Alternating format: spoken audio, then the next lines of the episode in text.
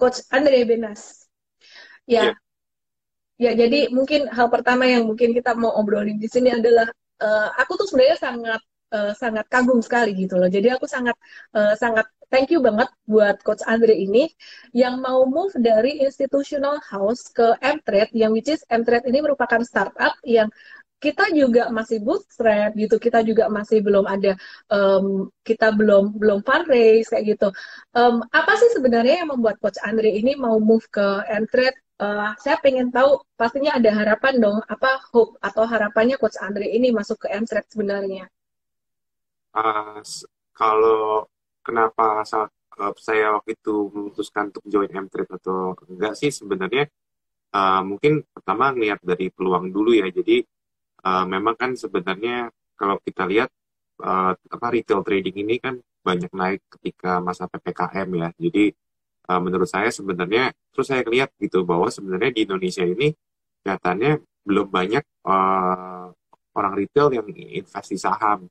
Jadinya pas uh, waktu itu mungkin ada dapat offer dari M-Trade juga saya udah mulai mikir nih oh, apakah uh, mungkin pindah aja kali ya kalau misalnya dapat tawaran gitu. Karena di di tempat kerja sebelumnya juga sebenarnya uh, kita juga udah mulai banyak layanin uh, retail klien ya dibandingin dengan uh, institutional klien gitu. Jadi saya ngerasa uh, retail klien juga ya sebenarnya mirip juga ya dengan institutional. Jadi nggak ada bedanya sih antara uh, retail sama institutional gitu. Uh, karena menurut saya pola pikirnya aja sih karena mereka udah lebih biasa melihat market.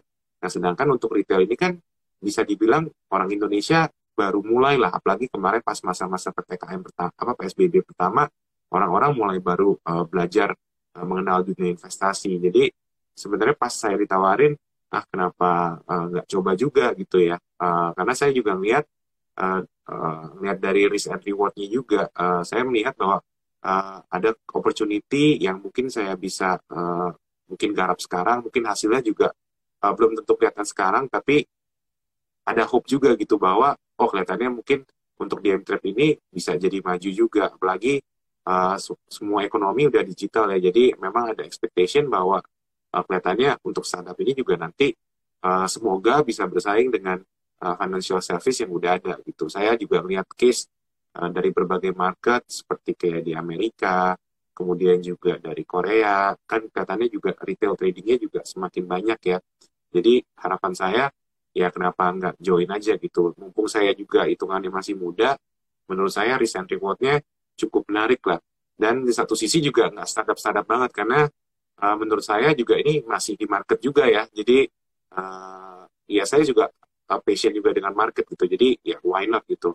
Jadi lebih ke, ke arah sana sih sebenarnya kenapa uh, alasan saya mau bergabung dengan M-Trade Hmm, oke oke oke Coach Andre oke ya.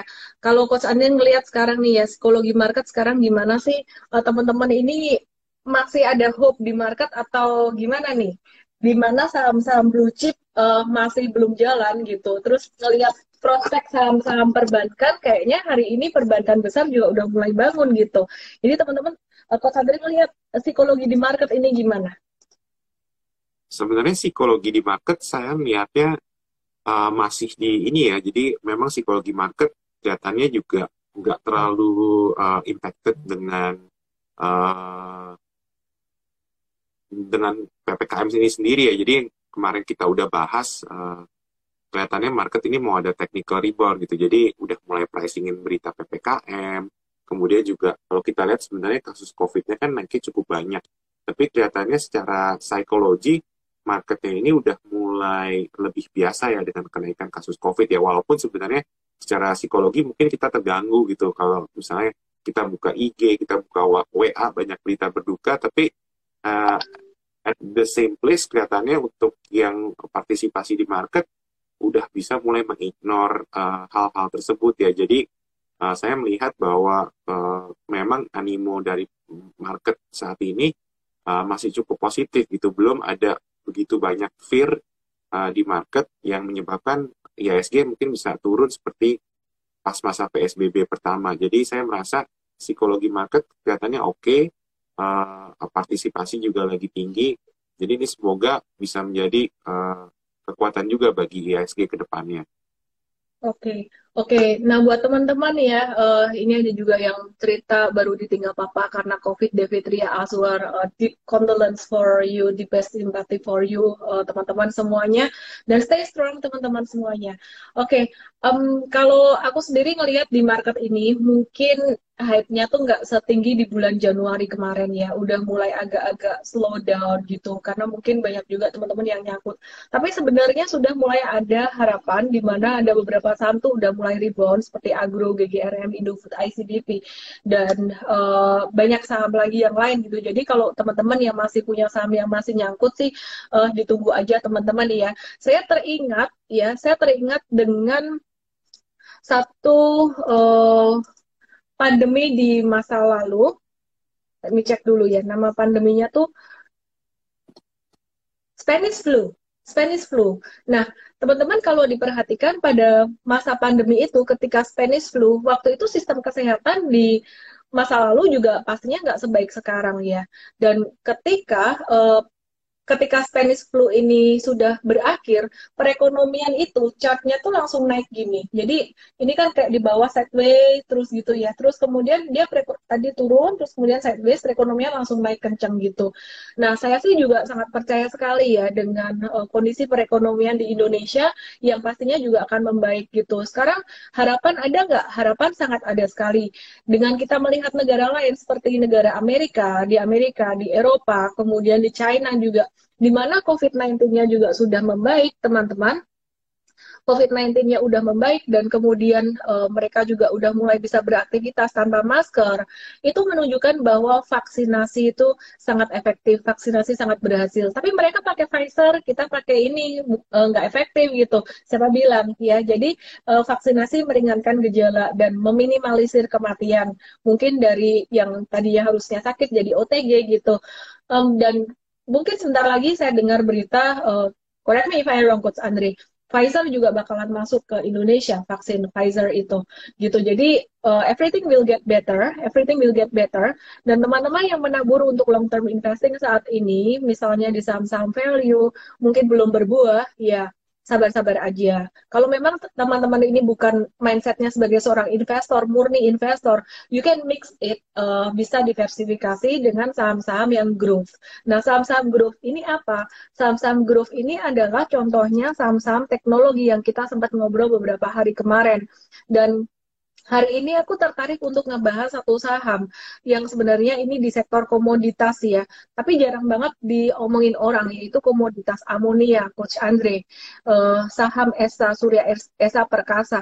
Mtrade ada uh, ada watch ESA ini ada kumpulin ESA dari 30 Juni kemarin ya. Jadi kita ada mention tentang ESA tuh dari 30 Juni kita ngantri-ngantri-ngantri nungguin dia turun dan hari ini udah mulai ada tanda-tanda rebound tapi memang reboundnya hari ini tuh masih di dalam masa sideways jadi belum tentu dia besok akan breakout langsung. Cuman uh, ESA ini dia punya satu satu story fundamental yang menarik bukan teknologi di luar teknologi tapi uh, sangat menarik sekali di mana harga amonianya naik lumayan signifikan dan dan dan dia punya uh, satu fundamental yang yang cukup menarik. Dia punya sales yang cukup konsisten gitu, cukup stabil. Mungkin Coach Andre mau nambahin story-nya buat Surya Esa Perkasa. Esa. Sebenarnya kalau dari amonia ini kan memang lebih dari harganya yang uh, cukup uh, naik signifikan ya. Jadi uh, balik lagi sebenarnya story-story komoditi seperti amonia, kemudian juga ini komoditi uh, sebenarnya ini akan benefit di masa-masa seperti kayak COVID ini ya. Jadi uh, teman-teman juga kemarin udah tahu kan bahwa inflasi di Amerika Serikat naiknya juga cukup signifikan, uh, walaupun dari The Fed sendiri ini kan memang menyatakan bahwa uh, inflasinya transitionary gitu. Jadi uh, karena emang nanti ini semua raw material akan naik, sebenarnya ini kayak uh, apa pen up demand ya. Jadi nanti demand ini akan naik ketika COVID-nya pulih. Jadi market udah pricing in Eh, hal-hal uh, tersebut, uh, terutama untuk di perusahaan-perusahaan yang komoditi, kemudian juga bahan makanan. Nah ini sebenarnya akan benefit ya dari kenaikan uh, harga-harga komoditas termasuk uh, juga ESA sebenarnya mengalami uh, kenaikan earnings dari uh, kenaikan harga jual. Nah, sebenarnya kalau kita ngomongin komoditi, ya of course nanti kita harus lihat sales volume-nya. Uh, tapi melihat uh, ESA yang kinerja di first quarter juga cukup bagus, uh, memang ekspektasinya untuk full year 2021 ini uh, kelihatannya juga masih uh, positif sentimen ya. Uh, cuman on the the other side, uh, memang kalau misalnya teman-teman, oh udah mulai invest ESA dari lama, ya kenapa naiknya agak lama, ya mungkin uh, karena baik lagi orang masih ada uh, posisi di, di sektor tech related ya jadi uh, memang beberapa minggu atau beberapa bulan belakangan uh, sektor-sektor komoditi ini belum jadi sektor yang hot lagi atau market belum rotate ke sektor-sektor tersebut jadinya saya rasa ini tinggal tunggu waktu aja dan kalau kita lihat valuasi sih sebenarnya uh, not bad uh, harganya uh, cukup relatif murah uh, untuk uh, mendapatkan earnings growth yang uh, seharusnya. Mungkin misalnya mau nanya, kan tadi kita udah ngomongin soal uh, amonia ya, uh, mungkin balik lagi ke tentang hope gitu. Jadi uh, mungkin bisa jelasin gitu, uh, apa sih hope-nya untuk uh, M-Trade ya? Kan kita tahu misalnya juga dulu start uh, M-Trade bukan belum belum jadi aplikasi malah ya dari dari education level gitu. Sekarang terus melihat dari partisipasi retail yang cukup banyak, terus yang makin lama makin canggih uh, apa nasabah retailnya. Ini ekspektasinya ke depan apa? Karena kan uh, pasti juga dari nasabah atau me atau member atau uh, fans-fans. Misalnya ini kan juga makin lama makin pinter ya nggak mungkin kita ngajarin satu-satu gitu. Hope-nya itu ke depannya gimana ya? Maksudnya ngeliat features-nya dari uh, retail investor ini. Oh, very interesting question ya. Harapan saya, harapan saya buat Mtrade adalah Mtrade itu bisa menjawab kebutuhan teman-teman 24 jam, 7 hari seminggu, 365 hari setahun secara uh, personalized.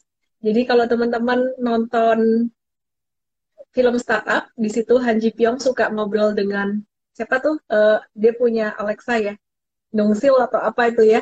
Jadi mungkin teman-teman di rumah juga ada Alexa, kita sering ngobrol dengan Siri. Even anak saya kalau lagi iseng gabut kesepian atau apa bosan ngobrol sama Siri gitu. Jadi saya pengen Mtrade ini bisa menjadi Sirinya investor dan juga trader dan uh, benar-benar empowering teman-teman. Dari yang nol buka ini dia tahu apa yang harus dilakukan sampai dibimbing setiap hari supaya berhasil dan bukan cuma secara ilmu aja tapi secara emosi secara personalized. Kita kita juga pengen bisa membantu teman-teman secara pendekatan emosional gitu um, ya yeah, that's why kita juga sekarang lagi hiring terus uh, untuk talent talent talent terbaik salah satunya di sini depan saya ada coach Andre Benas ya dan untuk engineering kita juga masih hiring terus untuk yang terbaik untuk education bahkan kita juga menerima fresh graduate.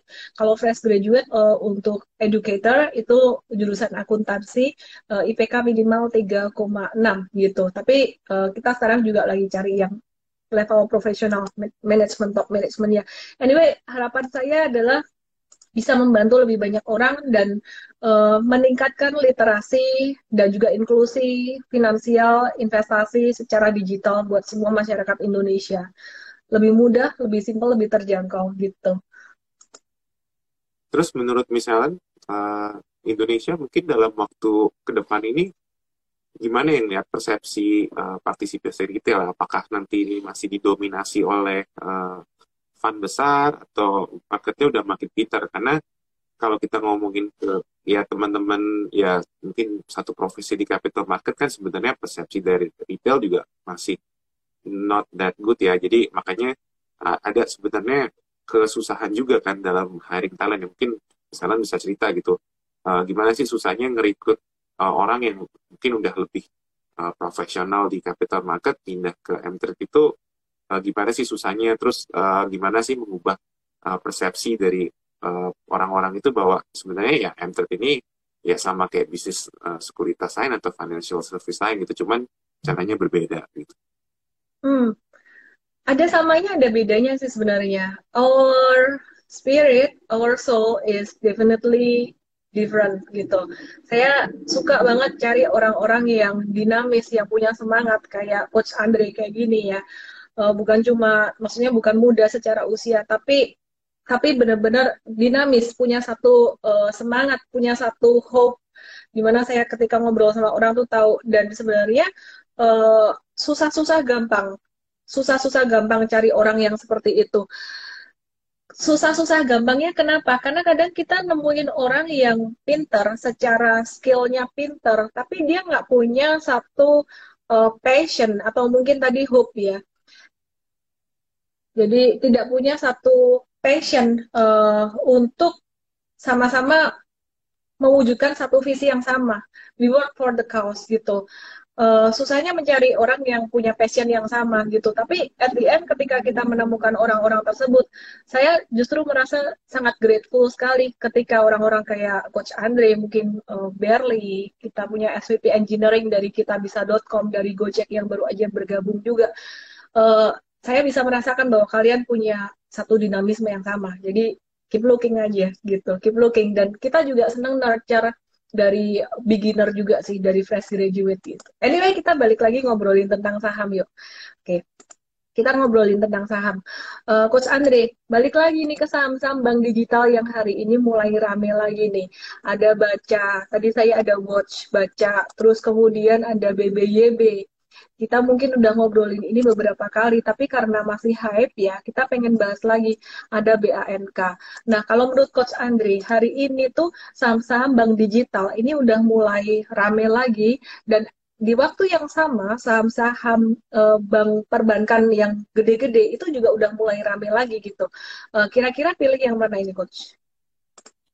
Uh, sebenarnya tadi juga saya habis uh, nge-research buat materi hari Sabtu sih. Jadi uh, mungkin nanti teman-teman uh, bisa join apa seminar gratis kita hari Sabtu. Jadi di sana saya ada bikin beberapa slide sih tentang uh, apa sih uh, tren tentang uh, orang investing saat ini. Jadi kalau kita ngomongin investing ya uh, memang saat ini kayak saham-saham yang growth stock ini masih difavoritin oleh orang-orang gitu. Jadi one of the reason kenapa bank-bank kecil ini naik gitu. Jadi uh, saya melihat memang lebih ke sentimen dan karena partisipasi retailnya juga cukup tinggi untuk saham-saham uh, second dan third jadi memang teknikalnya juga banyak main ya. Tentu saja ini juga didukung oleh uh, big money ya, saya nggak tahu ini nah apalah sebutannya bandar lah atau mungkin big fund.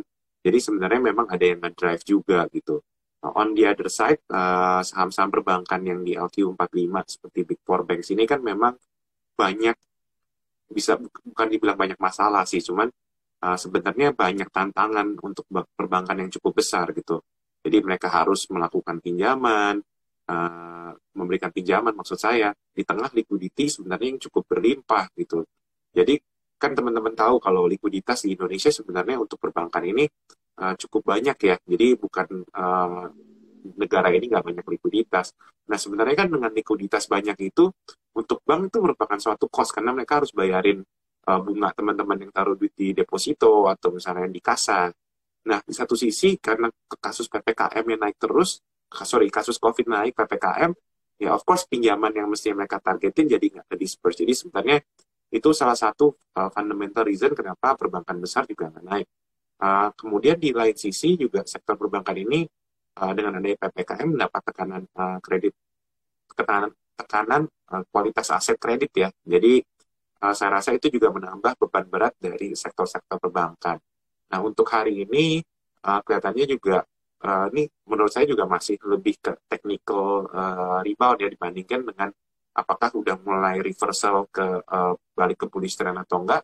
Saya rasa ini masih technical. Jadi yang saya pelajarin dari beberapa hari riset sih memang uh, trennya ini ke depan orang tuh masih lebih cari uh, growth stock ya karena biasanya growth stock itu menghasilkan return yang lebih tinggi. Tapi di satu sisi, karena kita sekarang ini zamannya apa bisa dibilang digital, nah growth stock itu semuanya internet stock gitu. Jadi kenapa orang-orang suka company ada story-nya? Ya karena sekarang ini story-nya digital ya karena kebetulan aja tahun ini semua mau digitalisasi gitu. Jadi ya make sense saja gitu kenapa bank-bank kecil ini ya lari gitu karena mereka ada story digital sedangkan bank-bank buku 4 ini story-nya bukan bank digital tapi lebih kayak gimana menumbuhkan uh, kredit, gimana caranya menyelamatkan uh, aset aset, terus memanage NPL. Jadi itulah salah satu alasan kenapa bank digital ini lagi digemari oleh para investor. Oke oke, aku juga mau highlight di sini untuk saham BRIS uh, hari ini ada naik 1,7 persen. Uh, ada artinya sih BRIS hari ini naik tuh dia membentuk satu higher low. Low itu kayak huruf V gitu. Jadi last low-nya sebelum ini tuh ada di tanggal 6 Juli, uh, low-nya sekitaran angka 21 2160 dan karena hari ini naik BRIS udah membentuk higher low, higher low-nya bottom-nya kemarin itu di angka 2290 yang artinya lebih tinggi dari 2160. Nah, itu uh, menunjukkan satu hal yang sangat bagus sekali secara teknikal artinya sangat bagus sekali. Uh, dalam jangka pendek BRIS ini berpotensi untuk menuju ke 2450 ya. Ya, jadi kalau breakout dari 2450 ada kemungkinan dia untuk menyusul agro juga. Disclaimer juga teman-teman, jadi kelupaan tadi dikasih disclaimer bahwa Instagram Live malam hari ini sifatnya edukasi bukan sebagai uh, perintah beli dan jual. Oke, okay. jadi semuanya ada risikonya juga. Oke, okay. uh, Coach Andre mungkin mau dibahas BRIS dulu dikit sebelum saya jawab pertanyaan dari Arbian Pratama. Kalau BRIS sih sebenarnya fundamentalnya lebih ke arah bank-bank konvensional ya dibandingin dengan uh, bank digital. Jadi saya ngelihatnya sebenarnya BRIS ini ya mirip-mirip di bank buku 4 lah. Story digitalnya mungkin mungkin masih nanti-nanti. Cuman karena dia syariah uh, jadi secara fundamental sih sebenarnya masih cukup solid. Karena kalau saya lihat memang uh, aset quality di uh, syariah terutama di Bank Mandiri sorry di BRIS ini kan lagi cukup bagus ya. Karena tahun lalu kan mereka habis uh, berberes uh, karena mereka mau merger. Jadi mestinya impact dari PPKM di tahun ini lebih enteng dibandingin dengan bank-bank bank-bank buku empat ya. Cuman uh, baik lagi masalah di bank bank bank besar buku empat ini adalah top line. Jadi uh, kalau kreditnya ini kita nggak bisa bertambah ya of course nanti pris ini bisa bisa kena juga gitu. Ya walaupun sebenarnya marketnya dia agak niche ya. Jadi saya melihatnya sebenarnya kalau saya lebih cenderung netral sih untuk BRIS ya dibandingin dengan uh, bank-bank kecil atau bank-bank digital. Untuk hmm. bank-bank buku empat saya juga cenderungnya mungkin sekarang uh, netral uh, netral tapi sebenarnya untuk long term lebih ke bullish ya karena valuasinya menurut saya sangat atraktif untuk uh, bank bank buku bank. Oke, jadi kalau bank digital tadi ada beberapa yang menarik, ada Baca, ada BBYB, ada BNBA yang rame ya, tapi Mtrade nggak nggak di BNBA sih. Terus kemudian ada BANK masih masuk watchlist dan juga uh, eh, BABP juga masih masuk watchlist juga. Ngejawab pertanyaan dari Arbian Pratama, how to manage the psychology for holding the stock in the long period of time. Maksudnya gimana caranya sih mau nge-hold saham dalam waktu lama? Karena ada masanya saham itu akan turun harganya, Arbian nanya gitu. Dan bahkan bisa balik ke uh, level pertama kita beli.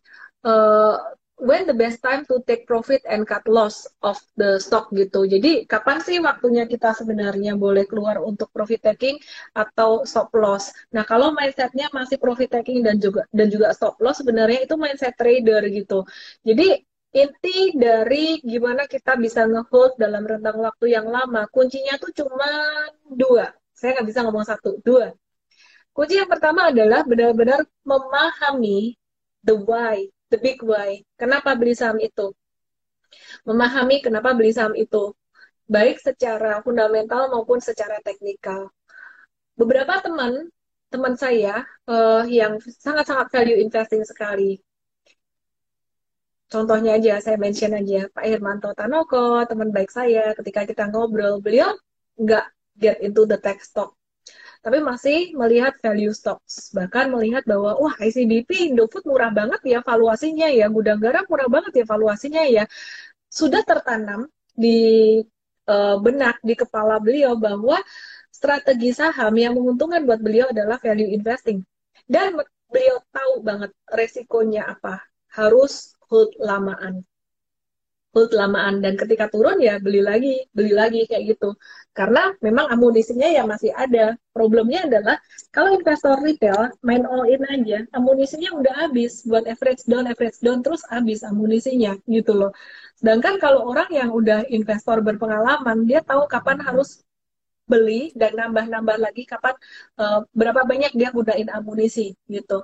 Nah jadi Kata kunci yang pertama adalah tahu alasan kenapa beli saham ini baik fundamental atau teknikal. Yang kedua adalah bijak dalam menggunakan amunisi. Artinya gini, invest sesuai dengan risiko yang eh, teman-teman uh, bisa tanggung uh, invest on how much you afford to lose. Itu sempat saya ngomong beberapa waktu yang lalu.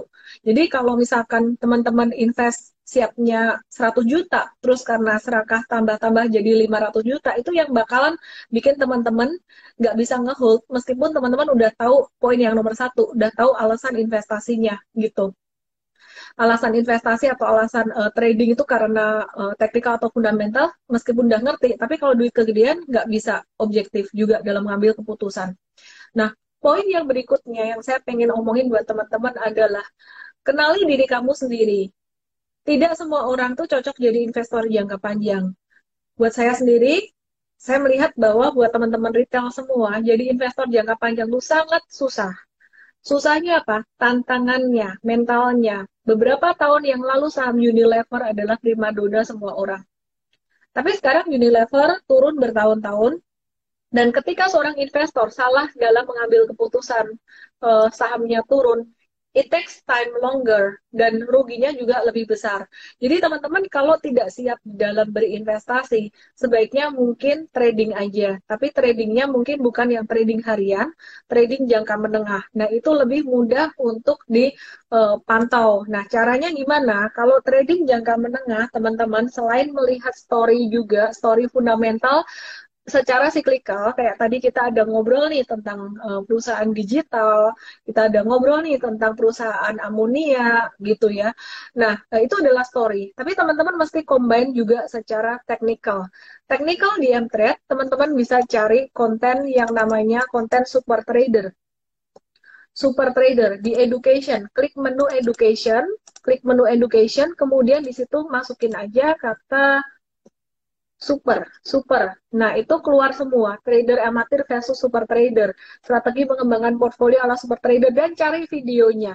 Cari videonya. Seminar online super trader. Nah, itu ada satu video judulnya Seminar online super trader. Uh, kata kuncinya untuk jangka menengah, selain memahami story secara siklikal, caranya adalah melihat pergerakan harga dan volume. Ketika harga naik, volume tinggi. Harga naik, volume tinggi itu berarti masih konvergen harga turun volume kecil itu berarti masih konvergen juga. Artinya demand lebih besar daripada supply, permintaan lebih besar daripada uh, penawaran. Nah, teman-teman sebagai contoh, aku kasih contoh saham BBYB. Disclaimer teman-teman ya, ini bukan satu perintah beli dan jual. Uh, saham BBYB pada tanggal 7 Juli 8, 9, 10, eh sorry 12 kemarin, ini naik dengan volume transaksi tinggi. Kemudian pada tanggal 13 dan 14 Juli, ini dia turun dengan volume transaksi kecil. Dan hari ini ketika BBYB ini turun sampai menyentuh level 530, dekat sekali dengan supportnya di 525 dia kembali mantul dengan volume transaksi tinggi lagi. Artinya apa? Artinya sebenarnya BBYB ini dia pola volume dan harganya masih sangat konvergen. Sebagai contoh lain, contoh lain saham yang uh, volume dan harganya konvergen saat ini adalah saya coba cariin ya.